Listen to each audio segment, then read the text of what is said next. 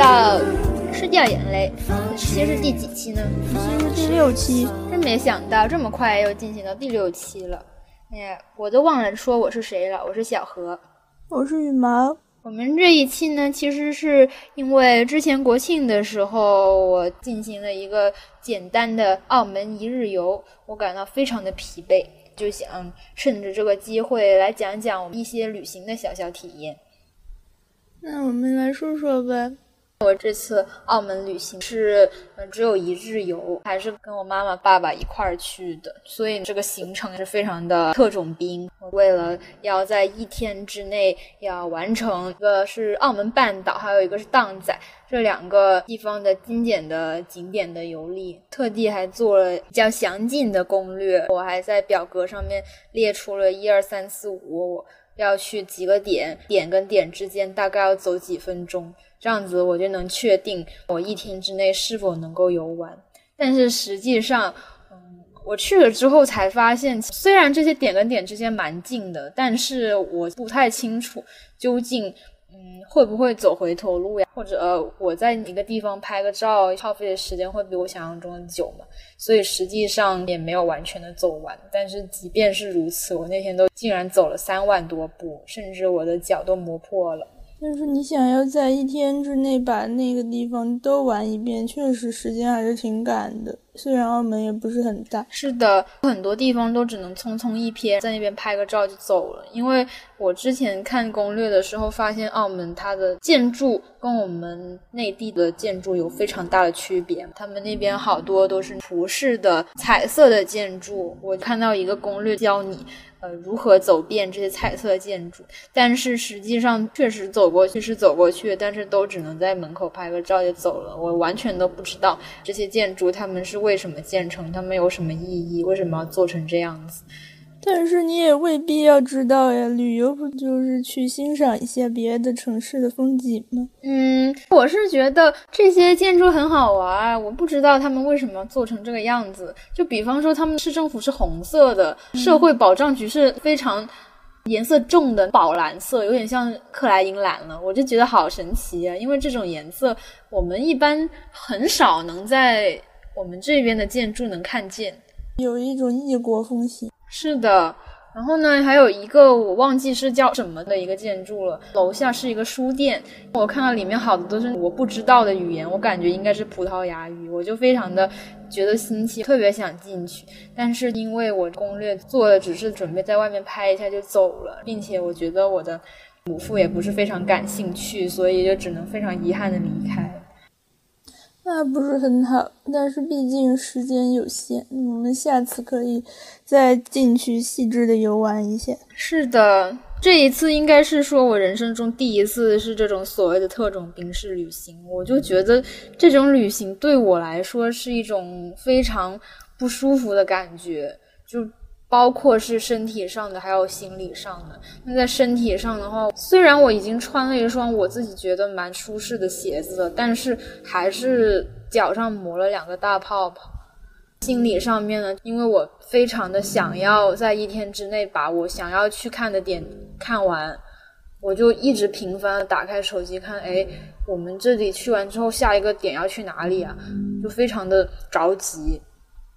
那我觉得你这样子状态比较紧绷，可能会有一些太紧张了，太有利于你欣赏风光。是的，因为我也是一个 P 人，所以我以前旅行的时候攻略只是稍微做一下，比方说我今天可能大概要去 A 点跟 B 点，那可能如果途中我突然间不想去，那我就去 C 点，我也没有关系。但是因为今天时间非常紧迫，我又特别想把我去到的地。地方都去上，因为我不知道我下一回什么时候才能去。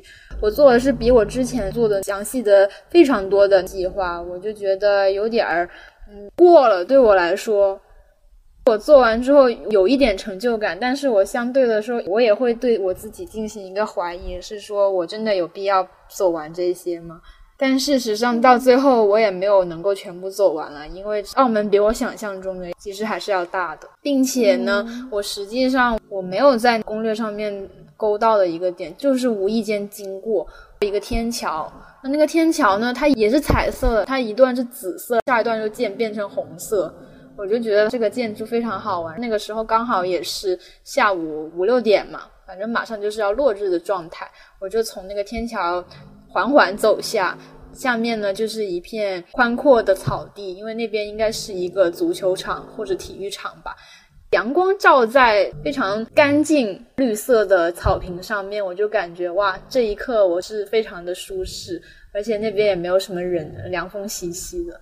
旁边呢还有一小片健身器材，它不光有一个大人区，它甚至还有一个小朋友区，我是没有看见过的。给很小的小朋友，可能四五岁小朋友专用那种身高的一些散步机，我就觉得特别可爱。刚好旁边还有一个。大人带着一个小朋友在玩，我就觉得那一刻非常惬意。所以很多时候感觉旅行的时候最有火花、最闪光的点，好像不是我们提前规划好的那些点，而恰恰是在旅行之间无意中会经过的某一个你意料之外的一个地方，会让你觉得是你这次旅行最深刻的一个地方。嗯，确实是这样。很多瞬间，它之所以精彩，就是因为它是可遇不可求的。是的，那我们不如来继续讲一下我们之前的一些小小的旅行经历吧。我们可以对比对比。嗯，但是我旅行的经历其实不是很多呢。其实我以前可能不是那么爱出门，可能有一些宅吧。嗯。那现在呢？最近这几年，因为上大学呀，稍微有一些出游的经历。嗯，那你就说一下你印象比较深刻的，你觉得体验比较好的一些旅行吧。我体验比较好的旅行就是，嗯，我们在大一的时候，我跟你两个人一起去杭州的经历，那是我们第一次去杭州。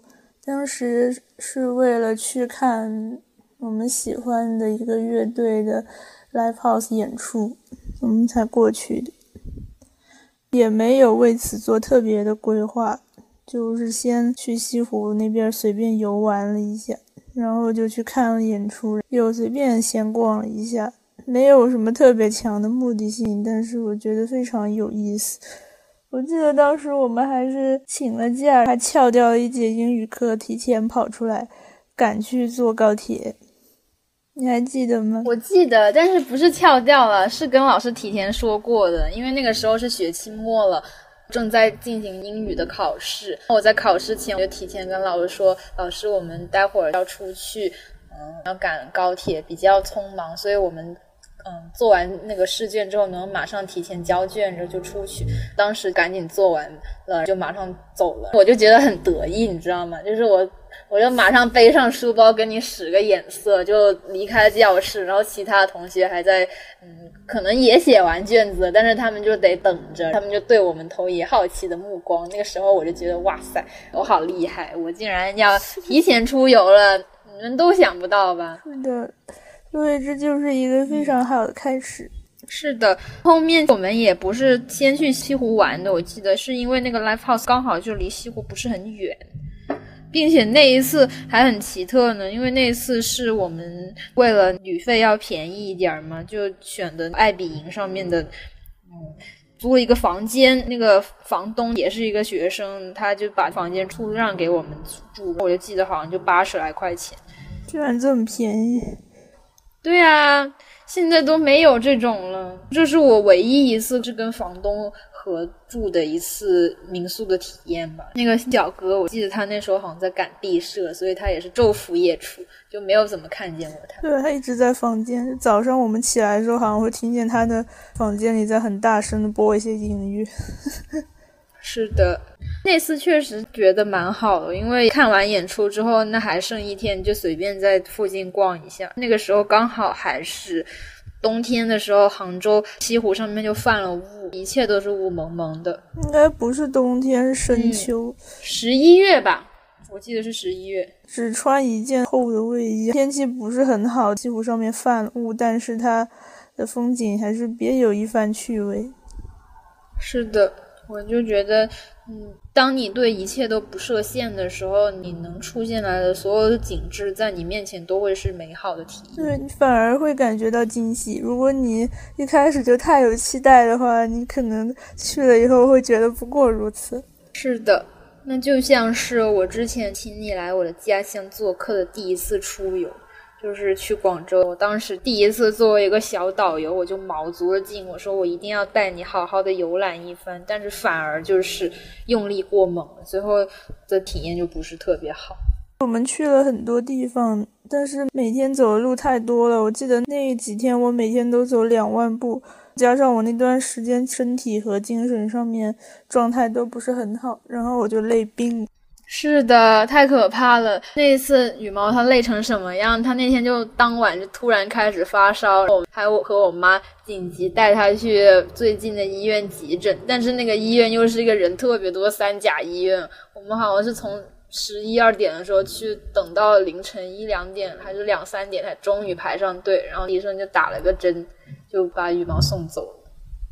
对哟，等到医生给我看病，他就说你这个应该是流感，然后给我打了一个退烧针，就让我走了。是的，非常无语的一次。后面第二次羽毛再来的时候，我就觉得非常害怕了，我就觉得。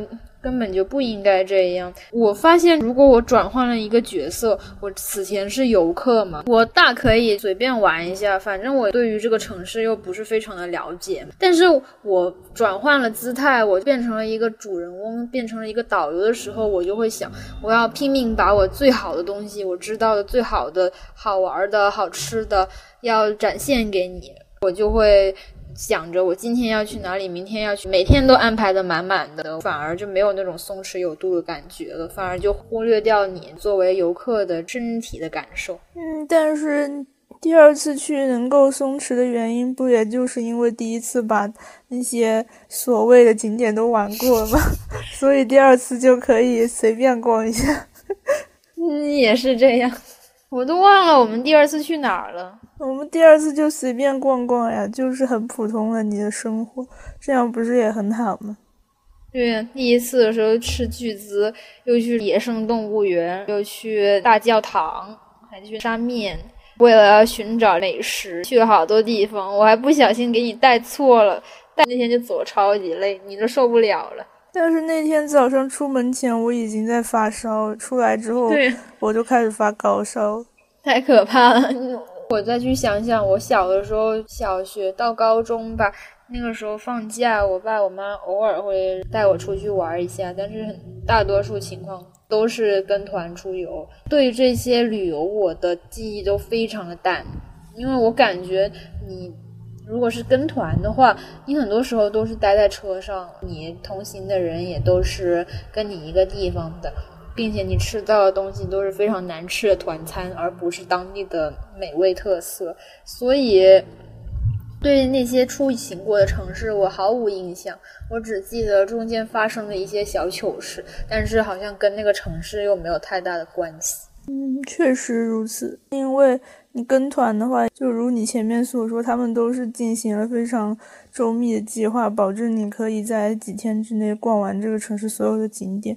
但是景点嘛，它也未必那么有意思。就也是经过一些精心的打造，它可能并不是那么生活化，你没有办法通过这个景点去了解到这个城市里面的人是怎样对啊，而且我还突然想起来一件事，那种旅行团，他逛一个地方不是都有时间要求的吗？我就记得那个时候，我小学的时候语文课文吧，上面有一篇是介绍苏州园林的，作者就介绍说园林的每一处都是景，你要时时留下来，留心观察。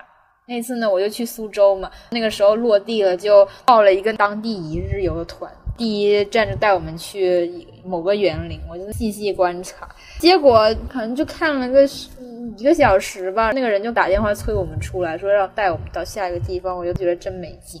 这种赶行程，它确实没有那么有趣。对呀，就超级无聊。我近来感受比较好的一次就是去云南玩，因为去云南那次就是时间非常的缓慢，我们大概是去了七天，所以呢，每天节奏都非常慢。我想去哪儿就去哪儿，我这一天就去一个地方都没关系，我就在那边瞎走。然后包括像吃东西也是，是我看到哎这家店好像晚上人好多，那我们明天就来这家，这家人肯定好吃，都不是在网上面搜究竟哪家是好吃的，就直接在实地观察，结果就非常美味。那很不错。我就觉得，好像旅行，你如果抱着一个目的心，说我一定要游玩这边，游玩到那边，那你就得提前做攻略。但是你做到那些攻略，可能并不是真实的体验，因为很多时候我们在网上看到的，可能都有一些，嗯，是营销的成分吧。而且它既然就是发出来，肯定会进行一些美化。那么羽毛，你之前说你小的时候比较宅，不怎么旅行，那你现在有没有一些新的改观呢？你现在喜欢旅行了吗？我现在倒是有一些喜欢旅行了，因为年纪上去了，觉得待在家里面玩手机、玩电脑这样子的活动有点没意思，所以现在平时你让我。一天到晚在家里待着，我也觉得很闷，我就不行，我每天都必须出去走一走才行。现在开始进行了小小的 city walk。嗯，是的，我觉得自己在城市里面走动一下还是挺好玩的。我今年有很多时间都待在家里，我就经常骑一个共享电动车在我们家这个城市里面乱走，骑来骑去，发现我对。我们家其实一点都不了解，虽然我在这里长大，在这里生活二十几年，但是我就发现，除了我家附近那一带我是比较了解的，但是周边那么多地方，其实我根本就没有去过。最近这几个月，我也确实去了很多地方，就认识了很多条路，对我们的家乡有一些新的认识。我也不是一个特别喜欢打卡景点、很有目的性的去玩的人。我觉得你可能抱着“哎，我就是想要去这个城市里面看一看”，你去的这个过程其实就蛮有意思的。嗯，我觉得是去的过程，包括是你去之前你准备的那个过程，也是一个非常有趣的时间。嗯，是这样。我觉得你为了这个旅行之前，你要做一些准备，做一些小攻略，你还要给自己准备一些衣服的搭配，还要收拾行李，就会产生了一种不一样的新奇的期待的感觉。就这种感觉是非常新鲜的。如果我们一直待在一个地方，可能就不会有这种感觉。对，待在一个地方就有点无聊。我们可能就是去做一些事情，就是让自己保持那种期待的感觉吧，让自己变得没有那么无聊。是的，旅行之中的时候，我觉得我们就可以非常理直气壮的把旅行之前可能你工作上面、你学业上面的烦恼都给抛弃掉，因为在旅行中间的这几天，我觉得就可以跟自己跟自己说啊，我就是一个游客，我除此之外，我所有的身份好像都不重要了，所以说。我可以短暂的把那些烦恼都甩在脑后，我就只要告诉自己，今天我就想去哪个地方，我就在那边待一个下午。回去的时候我要吃什么东西，好像除此之外就不用再想什么别的。嗯，你说的有些道理，因为我今年国庆的时候跟我妈妈回了她乡下老家，那几天我就觉得啊，那我就什么都不思考，我就在这里大大的休息一下吧。但是乡下其实也没有什么好玩的，它就是有一些田，到晚上就非常的安静，可以稍微让人的心情平静一点吧，也算是一种不错的体验。但是这一次我在澳门的旅行，我感觉跟我此前的旅行的那种感觉又有一些小小的不一样。你说说吧，为什么不一样呢？嗯，我就先讲几个小小的例子吧，你来看看你能不能发现这其中的奇怪的感觉。就第一个是我们从关口出来之后，就进了一个茶餐厅吃饭，那个茶餐厅里面就非常的拥挤，左手边可能只有一拳的距离，旁边就是另外一桌的那个食客了。然后点餐的时候呢，因为环境很拥挤，人又特别多，那家店很热闹嘛。就没有服务员主动上前来问我们要吃什么呀，要干嘛呀？我那时候就有点小小的局促，我说：“哎，那该怎么点餐呢？”这时候旁边的应该是本地人吧，他在吃东西，他就告诉我说：“你就直接挥手叫他过来就好了。”我就说行。然后他过来之后问我们要吃什么，我就说：“嗯，我要这个猪排包，我还要这个鸡排面。”那个人就说：“啊，可以。那这个猪排包你是要咸的包还是要甜的包呢？”我突然间一下就愣掉了，天啊，怎么还有这么多乱七八糟的东西呀？然后我就思索片刻，就问他这什么区别呢？他又呼噜呼噜的讲了一通，我就说嗯，我要这个包吧。他就说那这个包你是要切开呢，对半分呢，还是不切呢？我就觉得怎么这么多事啊？然后后面搞定了，我妈就突然间说，哎呀，怎么点个菜感觉都像乡下人进城一样呢？好像都没有见识。嗯，就是你爸爸他可能觉得澳门是一个。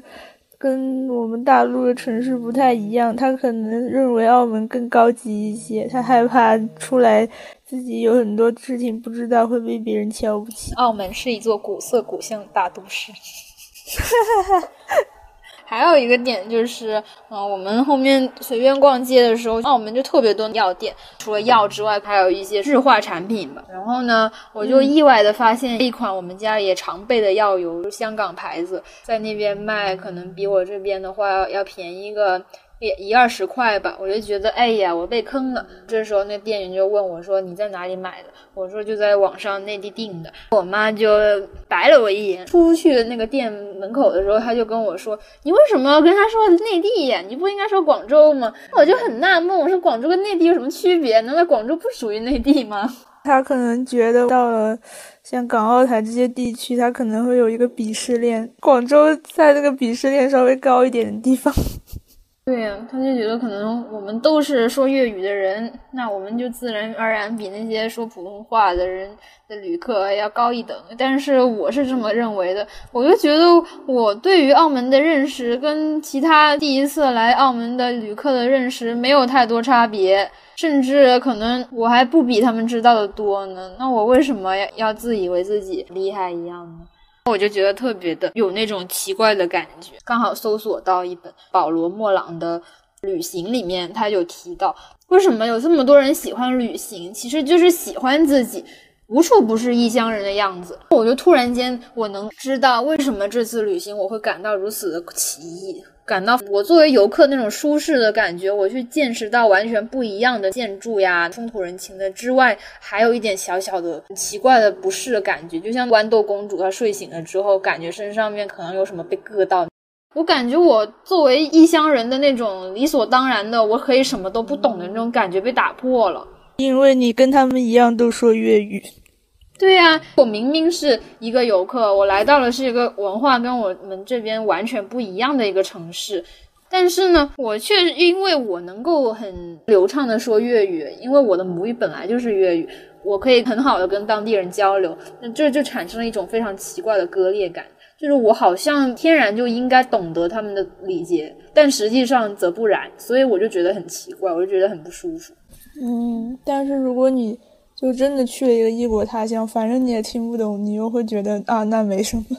对呀，就像我之前第一次来南京的时候，我我那时候念大学，好多老头老太太他们都说的南京普通话，我就隐隐约约好像能听懂一些，但是又不是能完全听得懂。所以即使他们就是听上去语气不是很友善，我也没有任何的感觉，因为我觉得我不懂。但是在这边就感觉不一样。嗯，说的有一些道理。对呀，那你在江浙沪这边，嗯，你有没有什么跟我一样的感觉？但是好像据我所知，江浙沪不同地方的方言好像又不太一样，所以可能就跟我感觉不一样。嗯，对呀，就是我去南京的时候，我就没有什么感觉，因为我妈妈她那边的话跟南京话有点像，所以我大概能听懂。我的意思是，你会不会跟我产生有一种奇怪的感觉，既觉得自己好像听得懂，应该属于这儿，但是你实际上又并不属于这儿，但是好像应该不会有这么大的区别啊，毕竟内地的城市都长得差不多。嗯，是呀，不会像我去澳门有如此大不一样的感受。我妈妈还在那边嫌弃说，澳门的公交站上太难看了，因为他们站牌是白底黑字吧，字很小很密。可能对于我妈妈一个老花眼来说，她觉得看的会给我输出一些比较消极的感觉吧，就是觉得这个地方怎么跟我们熟知的都不一样呢？我明明是感觉好像没什么关系，但是她就给我感觉说我这样子好像是露怯了，感觉跟文化上面也有一些关系。嗯。可能是因为我们从小看的电视也是收看的是香港那边比较多，包括我们去茶餐厅吃饭的时候，电视上播的也是 TVB，所以好像可能就自以为自己还是略懂的，但实际上你在那边感觉是不一样的。可能大家其实都很害怕自己不懂吧，就像网络上会有很多人说自己没有坐过飞机，没有坐过高铁。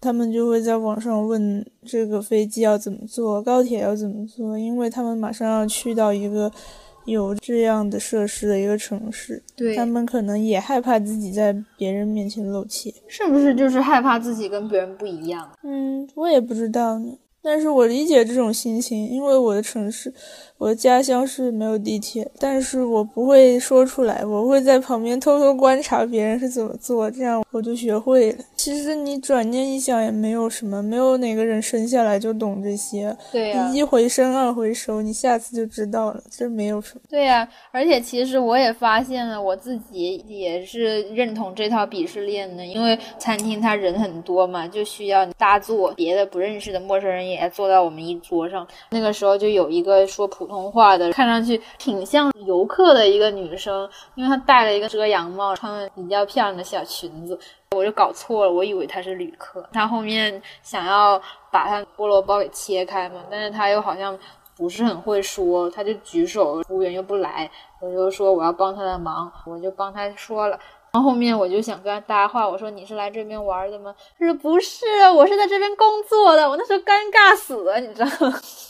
为什么尴尬？就是我就是觉得我是不是在那边？就是你会说粤语，你觉得你可以帮到？对，我以为他跟我一样对这些东西不知道的，所以我觉得我会说粤语，我会比他稍懂一些，更方便。更懂。对我比他更懂。结果他跟我说他是在这边工作，他已经吃过好多次了。他在跟我说他觉得这边的东西性价比最高。我就说嗯，原来如此呀。那也还好，这只是小误会。我知道是小误会，但是我能从这个细节中看出来，其实我自己也是在潜移默化之下对我妈妈说的东西有点认同的。嗯，确实如此。嗯，但是就像你之前说的，如果有一些白人他们过来，他们不知道，他们就绝对不会感觉不好意思。对呀，他们就觉得我们是西方人，我来了你们东方，我不懂是很正常的事。包括我现在最近刚好在看一本书嘛，讲的是张幼仪跟徐志摩的故事。这本书是由张幼仪的一个小辈来写的，他叫张邦美，他是张家出生在美国的第一代嘛，他就对自己的身份产生了一种非常割裂的感觉。他一方面觉得自己是中国人，但一方面他的价值观其实就是美国人。所以当有白种人嘲笑他，因为他的长相啊，跟他的人种，他就会觉得很难受。他就觉得我也是美国人，为什么你们要笑话我？他穿上他的中国的保姆给他做的衣服，衣服是跟西方人他们的审美不一样，他们也会笑话他。这个女生她也会有点小小的自卑。如果说是一个西方人，他来到中国生活，他会不会被取笑呢？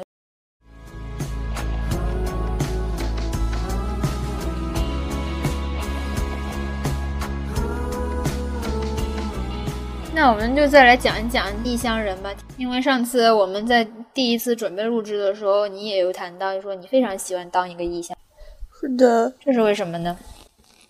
我觉得你刚刚讲的，大家喜欢旅游的原因，就是想让自己成为一个异乡人。是的，我觉得这个就是我想成为异乡人的一个原因。我可能需要那种恰到好处的陌生感，然后让我觉得自在一点。是的。因为我生活的这个城市，它其实就是一个不大点儿的小县城，这个地方太小了，就有一种转角就遇到熟人的感觉，这让我觉得有一点没有安全感。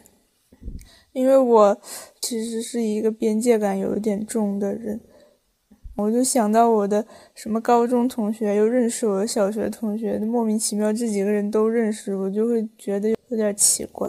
可能他们两个人偷偷会讲你小话，说哦，这个人小时候干过什么坏事，我都记。对我就会隐隐约约有一种自己的隐私也许会被曝光的，有一种做贼心虚的感觉。你说到这，我就想起来，我记得我一个小学同学，他因为不敢跟老师说我想上厕所，午休的时候他就拉在了床上。到现在我想起他的名字，我就只记得这件事情。对呀，虽然我会安慰别人说，哎，没关系，去这么多年了，应该没有人记得你这件事情。但是我自己又确实会记得一些我认识的人他们身上发生的非常糗的事情。对你就会害怕说，有会不会就是他们之间都认识了，那会不会我这件事情可能就被他们知道了呢？其实我觉得我生在大城市，假如说我一直没有离开那个区域的话，其实也跟你是有一样的感觉的。因为我小学、初中、高中都在一个区里面上学，这也就导致了我的这些小初高的同学，他们互相之间可能也彼此认识。又包括我的高中，它是一个不错的高中嘛，所以说成绩也不错的同学，他们也很容易进入到类似的学校。因为广东就只有两所九八五，一所二幺幺，他们还刚好都在一个大学城里我上一次就试过，我嗯之前去找我一个在大学城一个 A 学校的同学，结果就在美食广场处遇到了 B 学校的同学，就非常的可怕。而且更可怕的是，那个时候我们还在跟 A 同学讲 B 同学的坏话，然后转角就看到他，我就吓死了。我就发现，其实你只要长久的待在一个地方。那里面然后，久而久之，他们都认识你，你好像在那个地方就没有了一点隐私了。因为我也是从小在一个家属院长大的嘛，小的时候我就是一个被我妈妈教育的非常有礼貌的小女孩，我就每次都跟着公公婆婆说：“哎，公公早上好，婆婆早上好。”那些。退休老人就特别喜欢待在门口乘凉发呆嘛，然后到现在我长大之后回来之后，发现他们还是那个样子，说哎，那个是不是谁谁谁的女儿，谁谁谁的孙女啊？我就觉得好恐怖呀，我就不想跟他们说话了。他们从那边开始问我，说你现在在哪里上学，在哪里上班？你今年几岁？是不是要嫁人？我就觉得好恐怖呀！为什么会这样子？我就再也不是当年的我了，再也不是那个有礼貌的我了。我每次看到他们都会冷着脸走过去，假装不认识他们。对呀，所以我就是觉得，尤其是我们这种小县城，只要你在一个特定的一个圈子里面，你身上发生一些事情，很快就会在这个圈子里面传开，这种感觉让人觉得很不舒服。所以我可能比较适合在大城市生活吧，因为大城市里大家都自顾不暇，没有人真正关心你到底怎么想，这样子我会觉得稍微安全一点。只要有几个还不错的朋友，偶尔间能聚一下，我觉得就已经很好了，对不对？对，我也觉得做异乡人有非常多的好处嘛，因为我觉得做异乡人就可以，嗯，非常。大胆、非常自信的说：“哎呀，我不懂你们这些东西，我很正常呀。”但是其实做了异乡人之后，我们慢慢的也会被新的我们所居住的城市给同化掉一些。就比方说，我在南京生活了几年，我的普通话日渐增长了，我听上去就会比我在本地上大学的同学的普通话多了一丝北方的气味。嗯，也没有很北，只是没有你们原来口音听上去那么像。是的，之前我原来以为我说我普通话已经说的蛮好了，但是我剪辑的时候我就发现，其实我的广东口音还是很重的，说话的腔调不一样，重音不一样。哪怕我已经会发儿化音了，对不对？然后因为我跟你待在一起时间太久，所以有的时候我的口音也会被你带跑。你也会说爷爷了。是的。我可能讲话也会失去一些轻声，哈哈。是的，我们有点像变成了一个小小的混血儿，既保留了家乡给我们的一些烙印，最明显的就是我刚刚说的口音，还有饮食习惯。隐形的话，可能就是一些观念的转变。我以前小的时候，我一直被教育说，我如果以后工作了，那我一定要给家里人一些钱作为家用的补贴。但是我离开了我的城市之后，我才知道，好像在其他省份里面，他们根本就没有这样的说法。如果是住在家里，好像会给一点吧，但是确实没有这种说法。你离开去一些比较遥远的地方，就会发现，好像你墨守成规，你一直奉为圭臬的那套观念，在别人那边好像完全都没有听说过。这个时候，我就会对自己再进行一个自我的思考，我就会想，哎，那既然他好像在其他人地方看来不是一个传统的观念，那为什么我们这边会这样子遵守它呢？那它究竟是一件好事还是一件坏事？我开始进行思考，再给出我自己的答案。你看，这又是一个做异乡人的好处了。是的，但是像你之前说的，我觉得最大的好处就是你可以理直气壮的做一些你原本就不愿意做的事。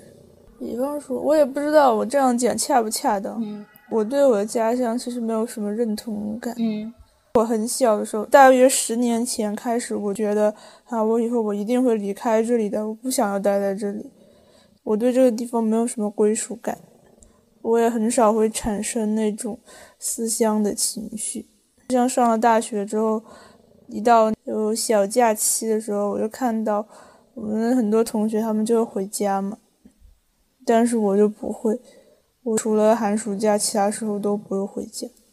你对你的家里面没有太多的感觉？我觉得我对家乡最离不开的还是饮食习惯嘛。但是除此之外吧，你说家乡。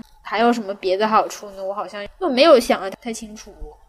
嗯，我也是，但是我对吃这方面没有那么感兴趣，所以就是感觉。我觉得你家的炒酱面非常的美味。嗯，确实挺好吃的，但是我觉得我跟我的家乡可能没有什么羁绊。你跟家乡有羁绊是因为什么呢？是因为你喜欢吃粤菜，你会说粤语，这两个对你来说就是。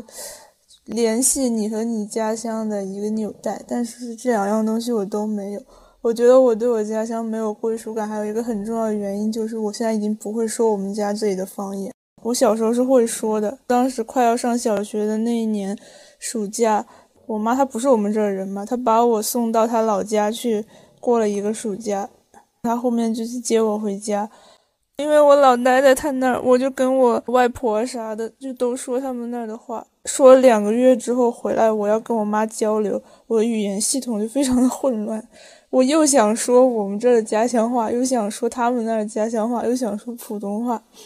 我妈为了缓解我这种不适，让我跟她交流的时候更方便，她就说：“你就不要说那些了，你就说普通话吧。”自此之后，我就一直说普通话，再也没有跟他们说过家乡话。原来如此，所以我现在是能听得懂，但是我不会说。但是我爸妈他们偶尔就会问我说：“哎呀，你现在还会不会说我们这儿的话什么什么的？”我也不知道我该怎么回答。其实简单的一些我还是会说的，但是你让我非常流利的去用家乡话跟别人交流，我已经做不到了。真是可惜。你在家附近闲逛吗？会遇到遇到本地人，他们都会用家乡话跟你讲话。结果你用普通话回他，他们就以为你们你是外地人了。也不会吧，但是我会这么想，我只能用普通话回答他。我会在心里想，哎呀，他会不会觉得我是一个外地人？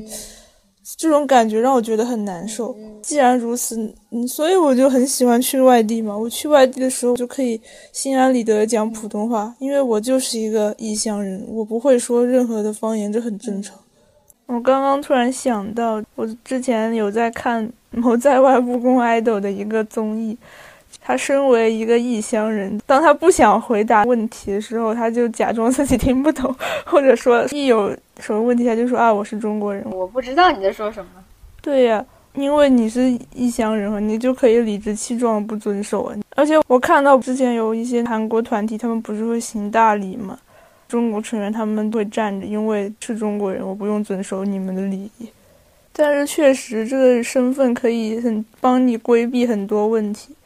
是的，可以说是一种身份外挂。我刚刚不是也有说吗？我听不懂南京话，听不懂上海话，就是我能感受到他们的语气不太友好，可能跟我翻了个白眼什么，但是我也没有任何的感觉，我就说，哼，反正我又听不懂，你攻击我也不，我也不会受到影响。对的，对，就是同样的一种感觉，确实，所以语言也是维系我们自己的家乡非常重要的一条纽带吧。嗯因为我爸爸妈妈他们普通话都不是很好，所以我们家里面从来就不会有人说普通话，普通话都是在学校里面学会的。我觉得你们还有一个原因，就是因为你没有 TVB 啊，然后还有香港，所以你们整个粤语方言它被保存的还是比较好的。哦，你看电视的时候，你们家没有地方话的台吗？说有，但是我们都不看，不多。对，哦，就比较无聊，是吗？对。怪不得我们家就基本上不看说普通话的台，他们宁愿要看配了非常蹩脚的粤语的配音的普通话电视剧，都不愿意看普通话电视剧本身。我爸非常热爱看粤语新闻，可以从六点钟看到十点钟那种，就是这个原因吧。嗯，有道理。对了，像我们江苏这边的方言太散装了，对，太散装了，一个地方听不懂一个地方。嗯。那我觉得，其实如果说你妈妈那个时候她选择的方式，可能不是让你说普通话，而是让你先说着苏北的，或者先说着苏南的，会不会到现在有不一样的体验呢？这我就不知道了。也许会吧。嗯。但是我觉得这确实是我一个心结吧，算是。嗯。有的时候我就会觉得，我是这里的人，我却不会说这里的话，是不是我的错？那也不是你的错了。我们这边其实有特别多小孩儿都已经不太会说粤语了。我有好多亲戚吧，他们生了一个小屁孩，然后小屁孩天天就跟他们说普通话。对呀，所以在这种时候成为异乡人其实是一种逃避。其实我完全可以努力的让自己在在学会说这种语言。我也不是完全不会，只是太久不说，我已经不习惯了。嗯，但是我却选择了逃避，我就选择去做一个外地人。这个刚好就跟我看到的保罗·莫朗他说的好像啊，他他说我们认为在这些持续的转移、渗透式的迁徙中存在一种深刻的原因。现代的旅行是个人防御的一种反应，是一种反社会的举动。旅客则是不屈服的人，这是远离国家、家庭、婚姻、逃离税务、多元功能、民族禁忌、避打啊避开殴打违法的一种方式。对，所以说我觉得你今天找到这个材料，它其实很好的概括了我为什么想要成为异乡人的原因。嗯，这一期的题目我也觉得我已经想好了，旅行的意义就在于成为一个异乡人。嗯，不错。那我最后就来读一读我看到的那个文字吧。英国人渴望远离雾霾，美国人渴望远离中西部的无聊。而一旦越过边境线，你变成了一个异乡人，不管带没带外币，你都是一个不可侵犯的人物，一个外国富豪。用立灭亲王的话来讲，我喜欢自己无处不是异乡人的样子。有人为了存在旅行，有人为了生存旅行。有人为了摆脱束缚旅行，而为了向自己解释清楚，我们需要沉到潜意识中去。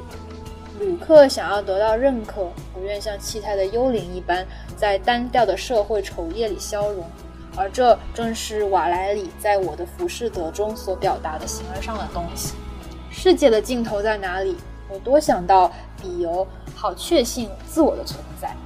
嗯，那我们本期播客我们就讲到这里吧。嗯，那我们下期再见。嗯，希望我们以后有更多一起去旅行的机会。嗯，希望大家都能享受自己成为一个异乡人的过程。嗯，好就跟所有的听众朋友们说再见吧。